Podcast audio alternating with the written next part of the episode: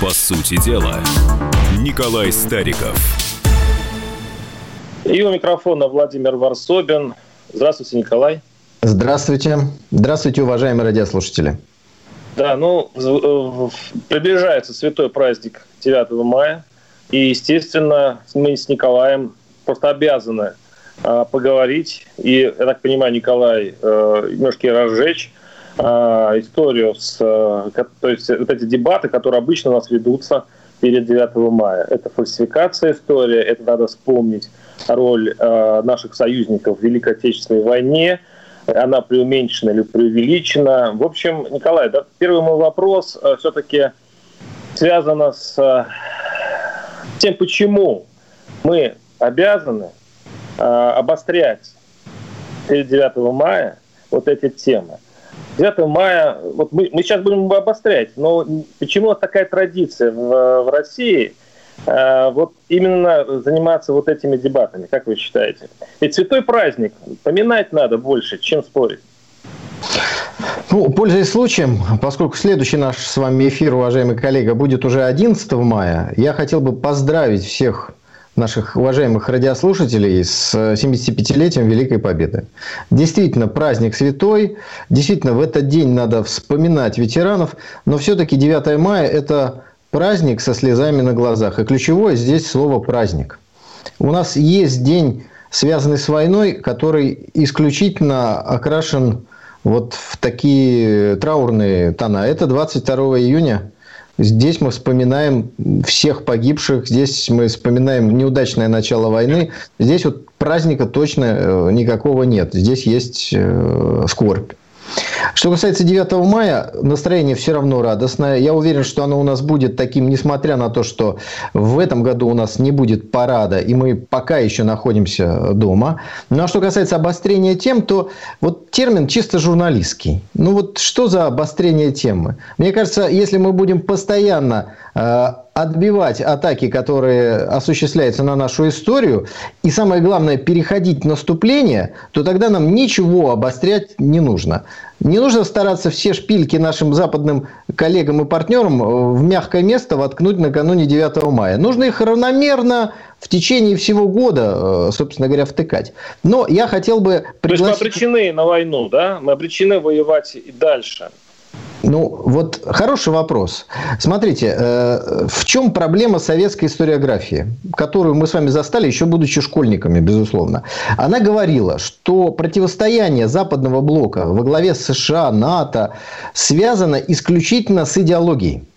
То есть, вот первое государство рабочих и крестьян значит, интервенция, дальше хотели задушить, э, война, противостояние. Вот одна идеологическая и больше ничего.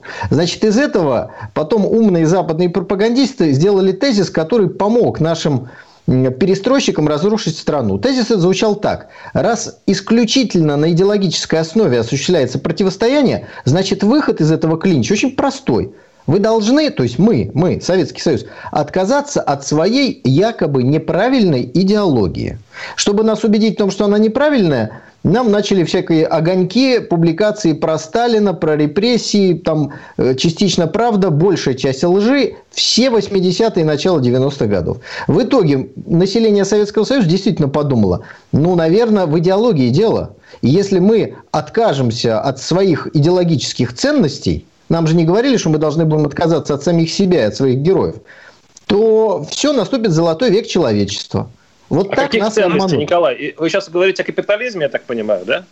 Я говорю о присущем российскому народу, многонациональному коллективизме. Но сейчас я хотел бы закончить свою мысль. Пожалуйста. В итоге нас на этом, э, на этом тезисе и поймали. То есть мы вроде изменились, согласились принять их ценности, а противостояние-то никуда не ушло.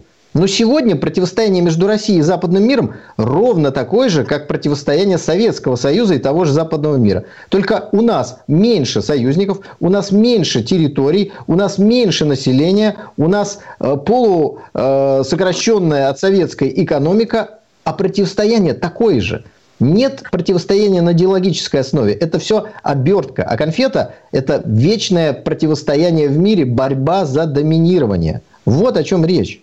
Поэтому, когда мы говорим о том, что надо вспоминать победу, нужно, конечно, ее вспоминать, но при этом не забывать, что вне зависимости от того, какой государственный строй будет в России, Российской империи, Российской Федерации, Советском Союзе, с нами будут точно так же бороться. Вот это важный тезис, который я хотел бы донести до наших уважаемых радиослушателей. Понимая это, мы с вами сможем обсудить и второй вопрос. Я хотел бы, чтобы вы позвонили в студию и высказали ваше мнение о холодной войне. 8... Коллега, назовите, пожалуйста, телефон. Да, 8 800, э, повинуюсь. 8 800 200 ровно 9702 наши студийные телефоны. Но когда я вас слушал, мне э, вспомнил э, вечную такую э, строку из песни Гребенщикова по последним данным разведки мы воевали сами с собой. Э, то есть э, здесь надо еще и подумать, может быть, есть такая версия, что мы настроены воевать. Что Это мы, неправильная версия. Что, что наши власти часто, им нужен какой-то противник для того, чтобы списывать на этого противника все местные беды и, свою, и свой, в общем-то, иногда проскакивающий непрофессионализм. Хорошо, сразу вопрос. Э, Зачем Петру Первому нужен был противник в виде одной из сильнейших держав того времени, шведского короля? Вот какие такие свои просчеты Петр I собирался списать на Но эту войну, которая 20 король все время, в то время кошмарил всю Европу. Вообще-то говоря, это была общеевропейская проблема, шведский король. И а, подобные распри проходи, проходили, проходят и будут проходить а, во всем мире, к сожалению. Так и вопрос, но почему? Не, но, никто же, ну, но никто же сейчас а, не, а, не говорит Швеции или там а, обиженной ей Дании там, или так далее – что э, Швеция всегда всю жизнь замышляла против э, условной Дании какие-то э, значит, какие-то войны, и она всегда будет противником. Нет же такого. А у нас внутри сидит, что каким бы ни мы ни были, Запад всегда будет против нас только потому, что мы существуем. Вы Прекрасно. Заметили? Прекрасно, коллега. Вот вы сами ответили на свой же вопрос, не заметив этого. Вот смотрите, э, Швеция образца Карла XII и Швеция сегодняшняя, чем она отличается? Я вам сразу Размерами. скажу, чем. Размерами и влиянием в мире. Швецию разбили, забрали у нее все территории, и она превратилась даже не во второстепенную, а в пятистепенную державу на задворках э, мировой политики. Вот что. Я напомню вам, что в тот момент, когда Петр I э, вместе с союзниками начал войну против Швеции, у нее были в земли в э, Прибалтике, у нее были земли в Германии. Часть Германии принадлежала Швеции, потому что Германии в нынешнем понимании тогда, собственно говоря, и не было. Вот.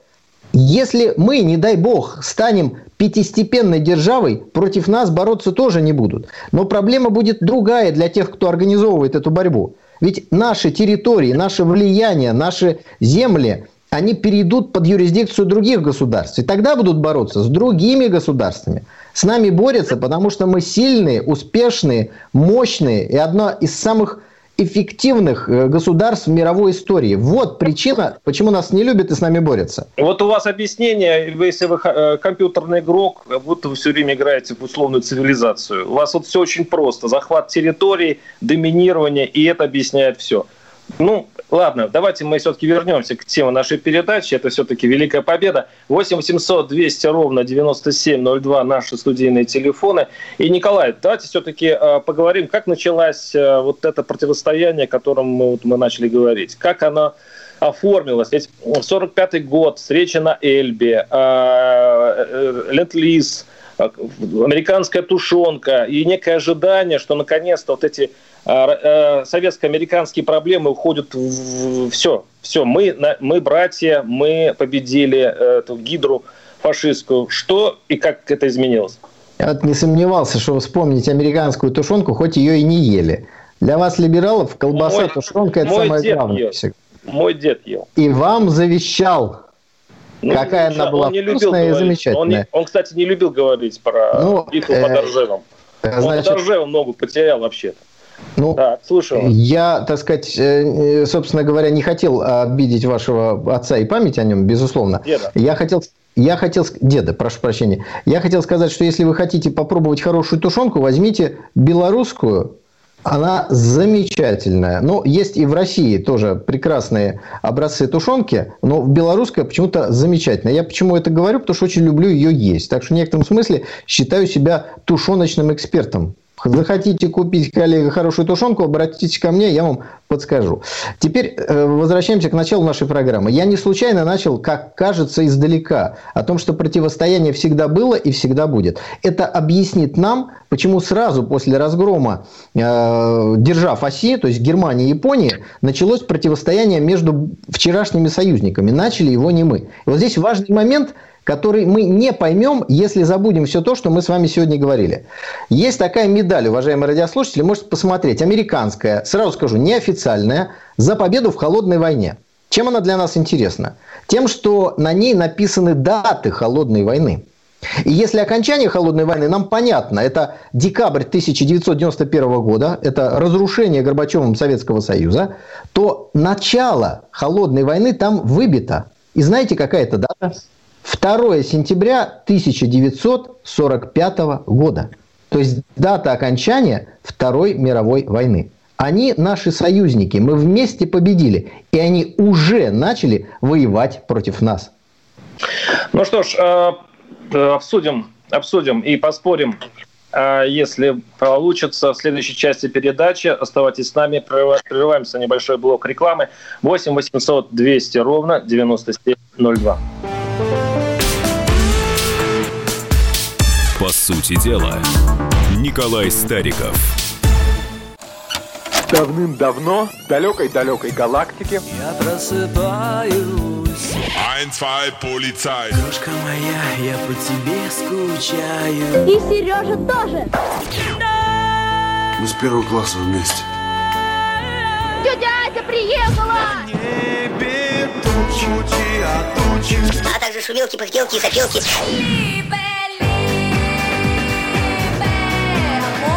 Это не ностальгия, у нас просто память хорошая. Мы услышали одну фразу или песню, почувствовали вкус, который мы называем вкусом детства, уловили запах и тут же мысленно перенеслись на несколько лет назад. По выходным я, Михаил Антонов, на радио «Комсомольская правда» вспоминаю вместе с вами, как это было в программе «Дежавю» в 11 часов вечера по Москве каждую субботу и каждое воскресенье. Hasta la vista, baby По сути дела, Николай Стариков. Да, и у микрофона Владимир Варсобин. Э, говорим о том, как началась холодная война сразу после э, победы 9 мая. Николай, э, я так понимаю, что фултонская речь, да, Черчилля, в общем-то, с этого момента все началось. Ну, как бы началось именно уже почти что официальная эта война, или есть какая-то другая дата, с которой стартовала холодная война? Владимир, мне кажется, что вы как-то выключились на несколько минут э, эфира и вообще не услышали то, что я сказал. Это очень важно. Поэтому я повторю и хотел бы обратить внимание уважаемых радиослушателей. Вот э, любой знающий историю, да, действительно скажет, как и вы. Холодная война началась в фултонской речи Черчилля. Об этом писались в советских учебниках. Это 5 марта 1946 года. А на самом деле на медали за медали мы в слышали. войне медали написано слышали, да. 2 сентября 45-го. Вот это очень важно. То есть мы думали, что мы вместе победили во Второй мировой, подписали э, капитуляцию Японии, а западные союзники уже начали войну, пусть и холодную, с нами. Вот это очень важно. То есть мы считаем их союзниками, соратниками, э, вместе победили. Они же готовятся воевать с нами. Что это значит? Это значит принудить нас принять их волю и их ультиматум. Когда Сталин отказался это сделать, вот тогда выступил Черчилль и началась реальная холодная война. Но ее дата должна в нашей истории быть зафиксирована как дата окончания Второй мировой войны. Сразу началось давление Запада на нас. Медаль за, э, за победу в холодной войне, э, неофициальная памятная награда США. Медаль могут самостоятельно приобретать без права ношения военнослужащие вооруженных сил США и гражданские служащие федерального правительства. Да, но она такая полуофициальная, но действительно на оборотной стороне американской медали указаны даты 2 сентября 1945 года и 26 декабря 1991 года. Сразу, а, скажу, угу. сразу скажу, что есть подобная медаль в Великобритании. Там очень интересная картина. Медведь с ракетой в руках стоит, а с ним борется американский орел и британский лев. И опять та же самая дата. То есть ребята начали бороться с нами, когда мы еще не знали, что они с нами борются. Николай, а почему? Вы можете объяснить? Вот вы сказали, что... вы сказали, что они, мы не пошли на их условия, а они были каким-то образом произнесены. Это было какой-то ультиматум. Что это было? Значит, возвращаемся к началу нашей программы. Доминирование, борьба за доминирование. Запад, Нет. англосаксы, не согласны с тем, что будет еще кто-то вместе с ними решать мировые проблемы. Это общая идея. Было как-то формализовано, как-то а, заявлено Сталину. Были ли это предмет переговоров? То есть, или это было общее э, ощущение, общее э, ну, желание, которое никак не формализовано. Ведь на самом деле э, Черчилль перед Лондонской речью, там же случилась история с правительством в изгнании Польши. Если вы знаете, дело в том, что Москва пригласила руководство польского э, правительства, которое в изгнании, к себе в Москву для консультации, и всех 11, там 11 или 12 там, человек было арестовано а потом их посадили. Это, в общем-то, сильно не понравилось ни англичанам, ни Западу. И таких вот проблем э, сразу после военных э, грызни, так сказать, геополитической было очень много. Я поэтому и спрашиваю вас, если э, вы говорите, э, что они, э, в общем-то, и не собирались с нами дружить, то опять же, хочется понять их основания. Они могли предложить Сталину некий компромисс. Сталин на это мог не пойти, и в этом случае, я понимаю, начинается война. Война обычно начинается в связи с чем-то. Так вот, я хочу понять, в связи с чем. Ну, собственно говоря, придется еще чуть-чуть э, вернуться назад. Апрель 45-го. Разработка операции «Немыслимая» английским генштабом по приказу Черчилля. Это предательский удар в спину Красной Армии. Не сделали они его только по одному. Потери, с их точки зрения, были бы у них очень-очень большие. То есть, для них задача сохранение своего доминирования. Хорошо, так уж получилось, что благодаря Адольфу Гитлеру русские воевали вместе с ними против немцев и японцев. Хорошо, победили немцев и японцев. Теперь дальше давим на русских, подчиняем их своему влиянию. Это знаменитое э, давление на Сталина во время Потсдамской конференции, когда речь шла о применении ядерного оружия, возможным, рассказали ему. Дальше Запад требует, Запад начинает нарушать свои обязательства э, по репарациям, по выдаче кредиту, из которого Сталин должен был погасить ленд-лиз на 1 миллиард. Это в договоре по ленд-лизу ленд-лиз оплачивается из кредита, который предоставляется. Америка сразу отказывается этот кредит предоставлять. Дальше мы не все знаем о тайной дипломатии. Началось давление по всем направлениям. Сталин в ответ отказался ратифицировать Бреттон-Вудские документы в декабре 1945 года. Это значит, что доллар должен был стать единственной международной валютой, э, МВФ, вот вся эта глобалистская надстройка, Сталин показал, что он не согласен на подчинен, в подчиненном состоянии туда включаться. И тогда речь Черчилля и дальше противостояние везде. Подготовка, в том числе ядерного удара по Советскому Союзу. Не забывайте, что бомба у них была, у нас не была. Это, конечно, связывало руки Сталину. Но никогда не было планов удара Советского Союза по Великобритании или Соединенным Штатам Америки. Таких планов вообще не было, и самые ярые русофобы не могут их нам предоставить. Так что противостояние – это попытка принудить кого-то принять свою волю, занять подчиненное положение. Об этом сегодня говорит Путин, что этим господам не нужны союзники, им нужны вассалы. Ничего не поменялось. Посмотрите, как они ведут себя по отношению к Европе. Давят, давят, давят. Это машина.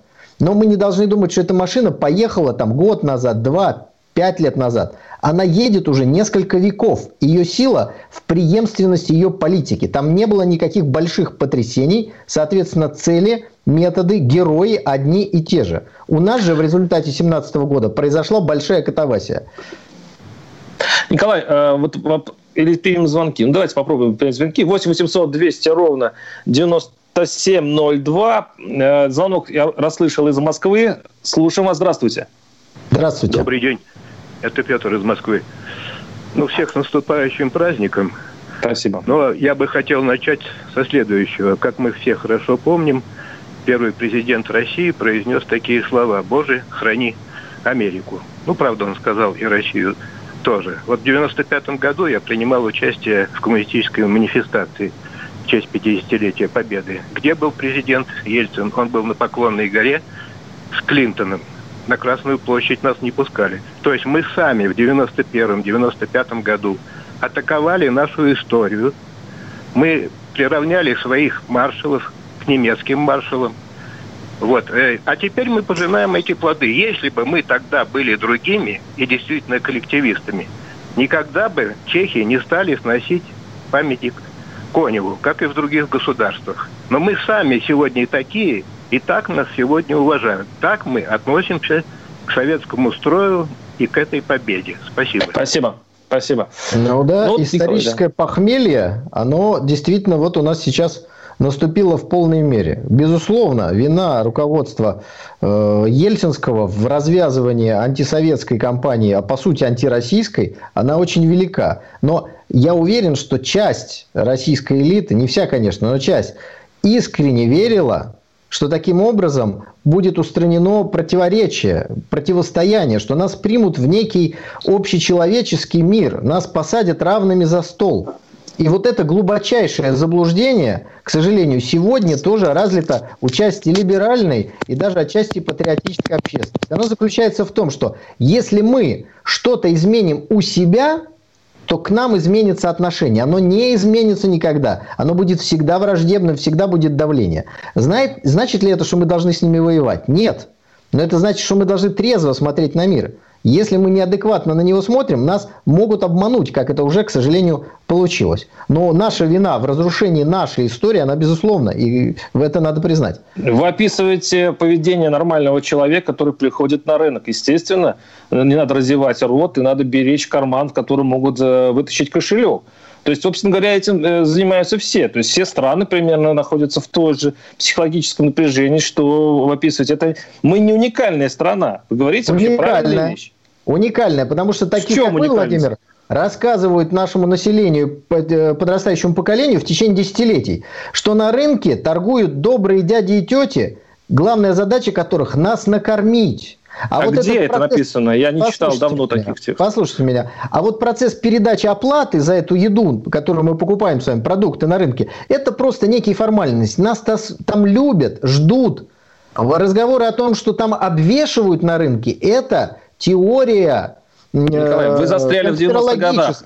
Я смутно Что вспоминаю вы? подобные тексты в 90-х годах. Сейчас и уж давно такого нет. Все понимают, что как говорится, э, не ну, друг друг, а деньги-то надо держать в кармане. И все не так думают. Не все, Владимир. И вы живое тому свидетельство. Не все. А не а все. я при чем Поэтому... здесь? Простите. Вот, Простите. Вы, причем при том, что вы работаете в средстве массовой информации, поэтому если мы общими усилиями с радиослушателями объясним вам какие-то важные вещи, вы дальше поможете объяснить это максимально широким. Ну, я вам объясняю, Николай. Уже, мне кажется, вам приходится объяснять прописные истины, что вы рисуете какого-то а, совершенно оду... человека-одуванчика, который верит в какие-то сказки и прочее. Мы живем среди обычных людей. И люди, кстати, повторение стран и страны повторения людей. Все живут э, в одних джунглях, и все, конечно, защищают прежде всего свои интересы, пытаются как-то договориться. Николай, вы как-то немножко странно меня смотрите. Ну, прекрасно. Странно, странно. Вот это хорошая платформа для того, чтобы в следующей части программы обсудить дальнейший ход э, холодной войны и фальсификации истории. И поговорим про Лет-Лист, э, насчет которого сломано очень много копий. Что это такое? Это спасло страну, Советский Союз, от фашизма, или это просто небольшая помощь, от которой Советский Союз вполне мог отказаться и победить? Вот это, этот вопрос мы обсудим с э, Николаем через несколько минут. Оставайтесь с нами. 8 800 200 ровно 9702. Николай Стариков, Владимир Варсобин. Оставайтесь с нами. Георгий Бофт. Политолог, журналист, магистр Колумбийского университета – обладатель премии «Золотое перо России» и ведущий радио «Комсомольская правда». Авторскую программу Георгия Георгиевича «Бофт знает». Слушайте каждый четверг в 17.00 по московскому времени. А что такое деньги по сравнению с большой геополитикой? Мы денег тут не считаем.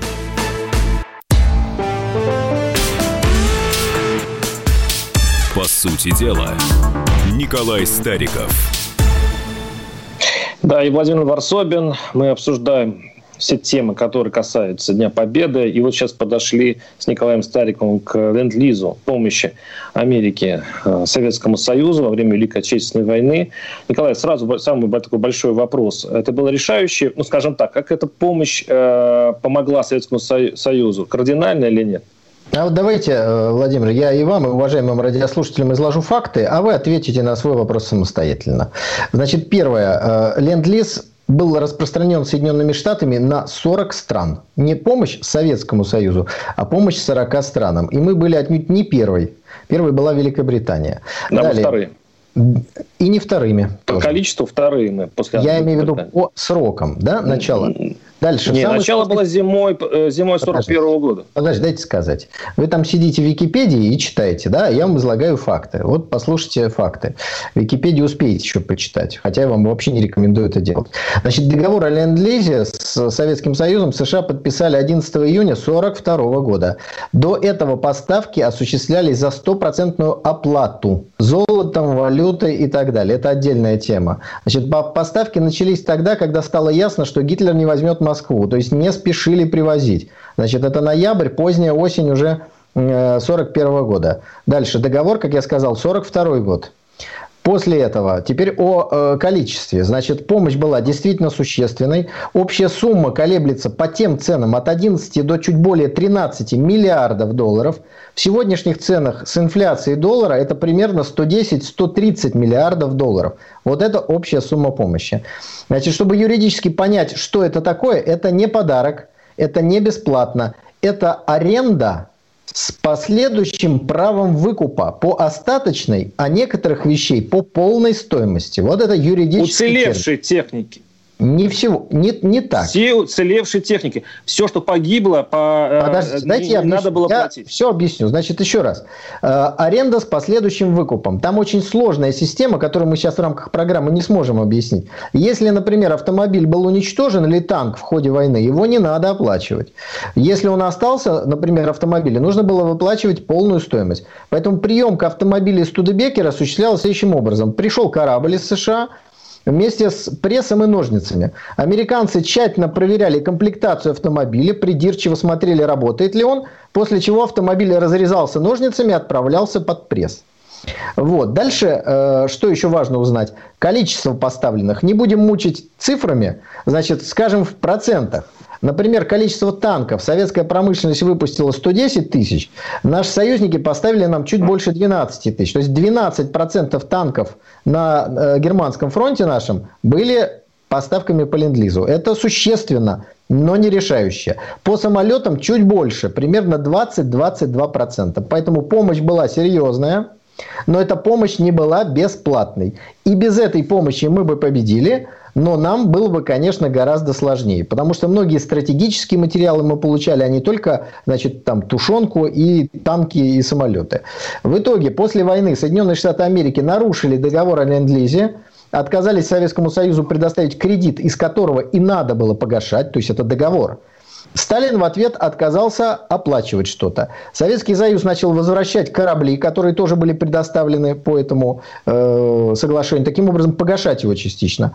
Дальше долго, упорно торговались, э, сумма снижалась, но никак не могли найти определенные Значит, в общем, Сталин э, не спешил выплачивать эту сумму, и торговался в интересах своей страны. Совершенно и правильно. выплатили эту сумму в 90-х годах нет, Рижскому клубу. Нет, вот самое интересное, что э, следующий да, в 2004 этап... году. В 2004 году были оплачены последние доллары. Вот очень сомнительно, что это произошло. У меня есть информация, которую я хотел бы вот э, попросить также проверить уважаемых радиослушателей. До 2030 года будут выплаты, и они продолжаются до сих пор до сих пор. Значит, общая сумма, которую Советский Союз выплатил и Российская Федерация выплатит Соединенным Штатам Америки, это примерно там, 720 миллионов долларов. То есть, по сути, конечно, Э, сталинская дипломатия привела к э, замечательному математическому и экономическому результату. С помощью Ленд-Лиза не надо э, сбрасывать со счетов, это первое,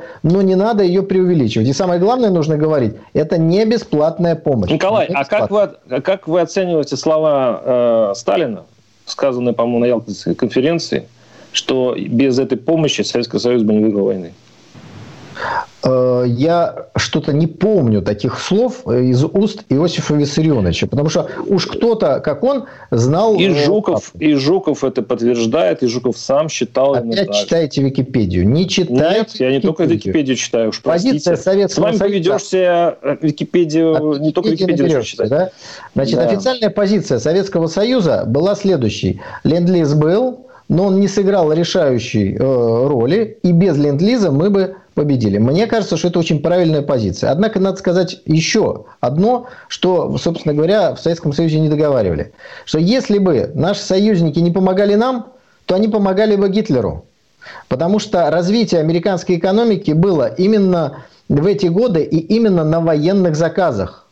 То есть американцы вышли из кризиса и развили свою промышленность для того, чтобы куда-то и кому-то вывозить военное оборудование, тушенку и так далее. То есть Если вы считаете американцев до, такой, до такой степени беспринципными, что они поддержали бы Гитлера лишь для того, чтобы сплавить свою тушенку? Вы это хотите сказать? Э, я считаю, что привод Гитлера к власти осуществлялся Э, Соединенными Штатами Америки и Великобритании в интересах мировых банкиров. Да, у меня в этом нет ни малейшего сомнения, как и у, честно скажу, любого, кто знает историю. Это первое. Сталину удалось изменить этот план, и союзники были вынуждены вместе с нами воевать против своего детища.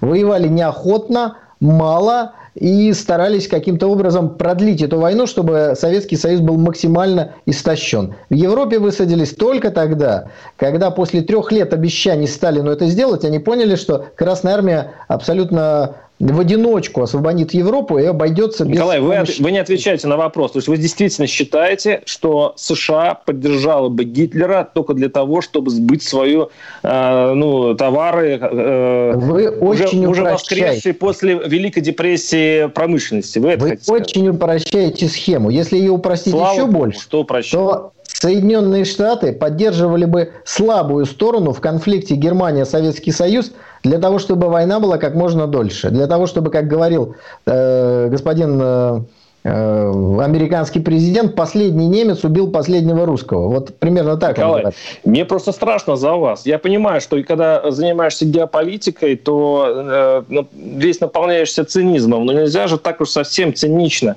э, даже зная, что кто враг, кто друг, относиться даже к своим врагам. Я просто удивляюсь. Как, то есть вы, вы сделаете такую конструкцию, в котором совершенно нет никакой идеологии, никаких, никаких идей, нет, там нет э, э, концлагерей, там как будто американцы это такие пустоголовые, значит, болваны, которые готовы заплатить за все. То есть, точнее, получить деньги за все. Даже... Значит, да, ну, да, даже заплатив Гитлеру, даже э, поставляя ему войска. Вы понимаете, вот пропаганда, да, она имеет какой-то край вы переходите край. Да нет, Владимир, я просто знаю чуть больше фактов, чем вы. Всю войну Соединенные Штаты Америки имели контакты с гитлеровской Германией. Я уж не говорю о том, что это было прекрасно, даже в 17 мгновений весны показано. Был обмен Э, нефтепродуктов на заключенных концлагерей. Соединенные Штаты э, вывозили из концлагерей определенных заключенных в обмен, предоставляя нацистам деньги и горючее. Это факты, ничего в этом особенного они спасали, нет. они спасали так заключенных. Ну, ну да. Да, конечно, они спасали, помогая гитлеровской Германии. Э, Это немножко другой вопрос. Ущерб... Это другая история. Нет, Но, вы не поняли. Николай. Союзник Советского Союза, официально воюющий с Германией, осуществлял тайные контакты с Германией, поставки ему стратегического сырья. Это первое. Дальше. Просто один факт.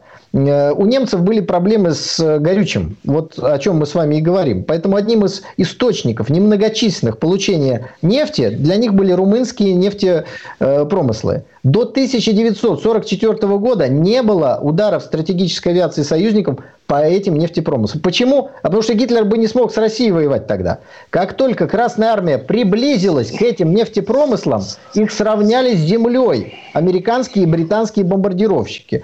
Так же, как Дрезден. Да? Только мы подошли к Дрездену, его перемешали с землей. Вот с нефтепродуктами было то же самое. Ну, масса фактов подобных, о них говорить даже сложно. Я уж не говорю о том, что в Югославии американцы нанесли два раза удар по нашим наступающим войскам. Несмотря на то, что там все было видно, понятно, им сообщили. Это инцидент у города Ниш. Это я говорю для уважаемых радиослушателей. Наберите. Атака американской авиации на советские войска, город Ниш. Три буквы. Да, и я предлагаю нашим слушателям тоже посмотреть в интернете достаточно много научной литературы, связанной с оценкой самого э, Иосифа Сталина и его ближайшего окружения, Ленд-Лиза, и, вообще-то говоря, э, самой роли Запада в этой, в этой, в этой войне. А, а, скажем так, тогда люди относились к Америке и к Европе более сентиментально, более лирично, даже Сталин, э, в отличие от Николая Старикова. Уважаемые радиослушатели, я в свою очередь порекомендую вам свою книгу «Сталин после войны». Э, книга абсолютно не научная, говоря языком Владимира Варсобина, но там вы найдете факты. Науч, научно-фантастическое, значит. Ну, если Нет. научное. Фактологическое. Фактологическое. Николай, вот 30 э, секунд у нас осталось. То, что не будет парада, это, это проблема? То есть это сильно нас заденет? Как вы считаете? Это не проблема. Я предлагаю в сложившейся ситуации смотреть парад в Минске, а 3 сентября, в День Победы над Японией, провести парад у нас в России, в Москве. Ну и в других городах, конечно, тоже. Роман Голованов, Олег Кашин, летописцы земли русской. Роман, вы разговариваете с дедом. Напоминаю я вам, у меня в жизни было, ну не все, но многое. На митинге российских либералов на Таймс-сквер в Нью-Йорке я тоже выступал. Ага. Вот такие тонкие шутки, вот если бы мы с вами умели так шутить, наша передача была бы лучшим политическим стендапом России. Я там а познаком... вы говорите, мы не политический стендап. Походу, уже на, наша ниша. Вот. Кашин Голованов. Отдельная тема. На радио «Комсомольская правда». По будням в 9 вечера по московскому времени. Именно лоснящиеся от фуагра губы делаются символом лоялизма, а не выстраданная любовь к родной земле.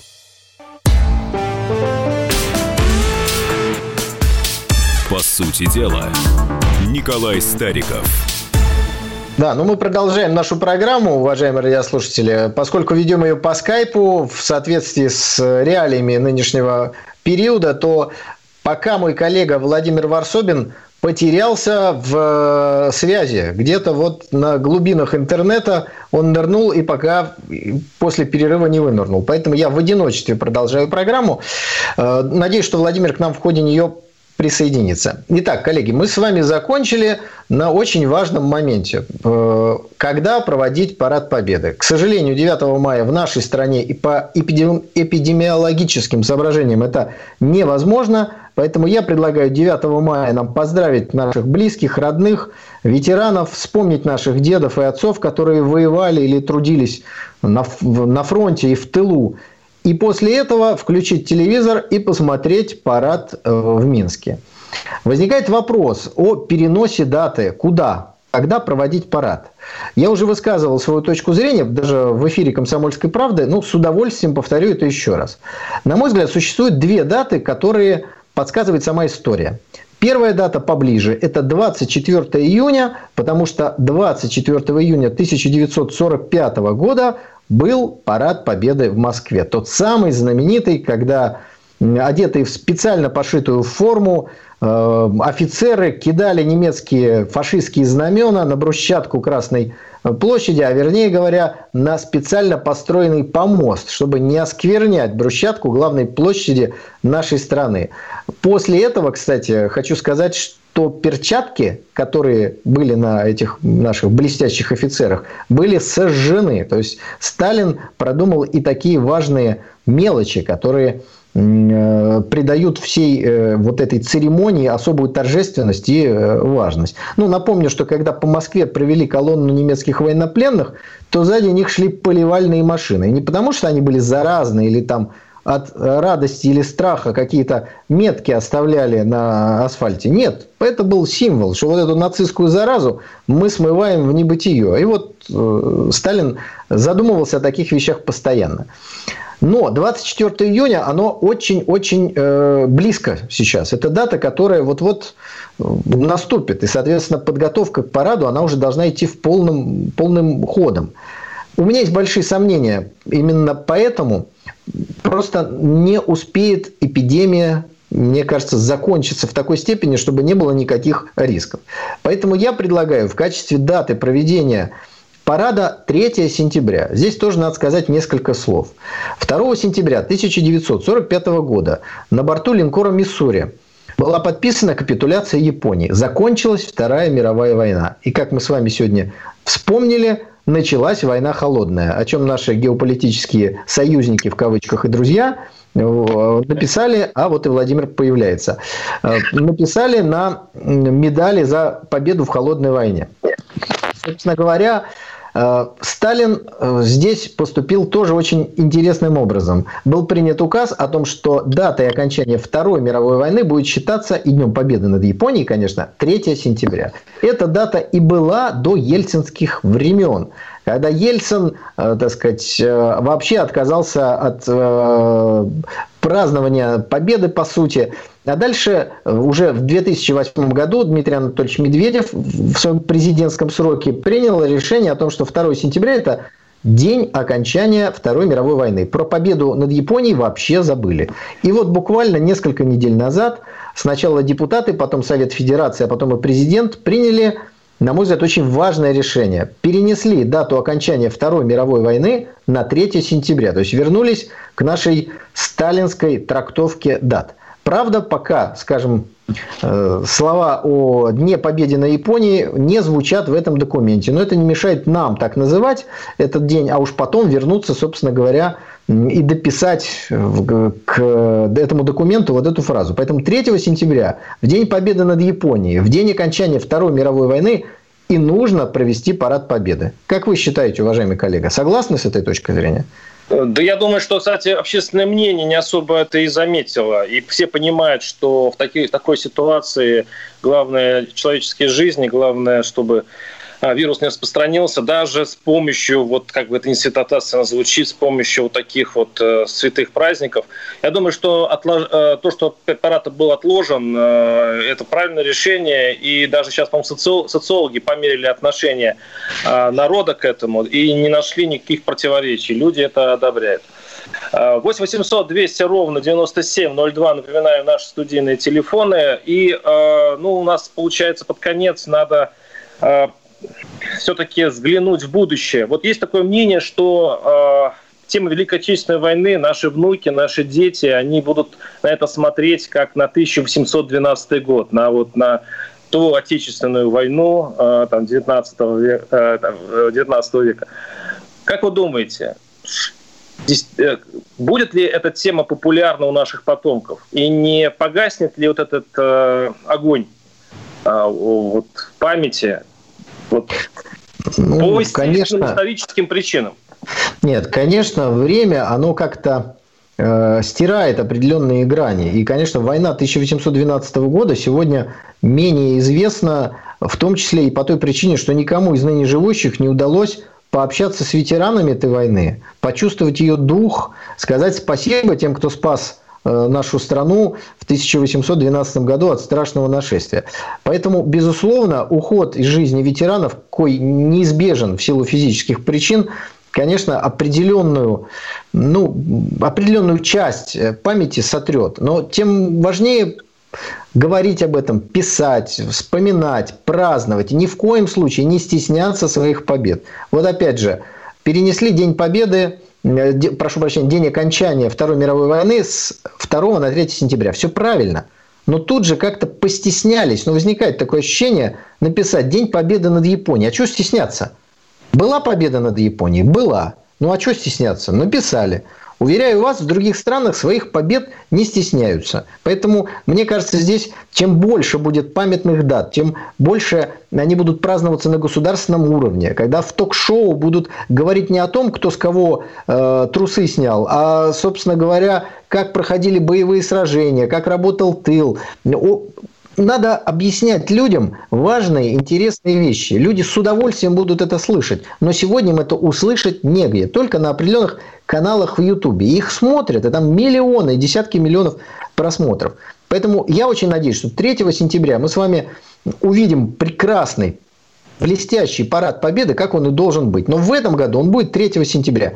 Ничего страшного. Напомню, что в сталинское время 9 мая парадов не было. Парады были 7 ноября. То есть раз в год в Советском Союзе проводились парады. Ну и в июне 45 года. Ну, мы, конечно, дату выбрали, ну, все-таки Беслан. Третье – это Беслан, И в Осетии, кстати, отношение к э, вот этой дате все-таки... Ну, возможно, все-таки эти даты притрутся друг к другу каким-то образом. Это будет какой-то какой компромисс в людской памяти. Э, Николай Стариков, Владимир Варсобин. И поздравляем вас с наступающим праздником Победы. Будьте здоровы. До свидания. По сути дела, Николай Стариков. А у вас нет такого ощущения, что на нас идет цунами? Рушится рубль, рушится экономика. Сегодня последние новости, просто страшно смотреть. Я не исключаю самые дикие варианты. Ну, например... Наша гениальная, в кавычках, Госдума наплевала на указания президента. Проснулись от того, что вломились в дверь, забрали оружие. Начали проклинать заново мужчин. Там уголовных дел море, газеты все трещали. Но он же в Госдуме, что вы удивляетесь? Вылилось это всеобщий хайп. Человек против бюрократии. Программа Владимира Варсовина. Гражданская оборона. На радио «Комсомольская правда». Каждый вторник в 5 вечера по Москве.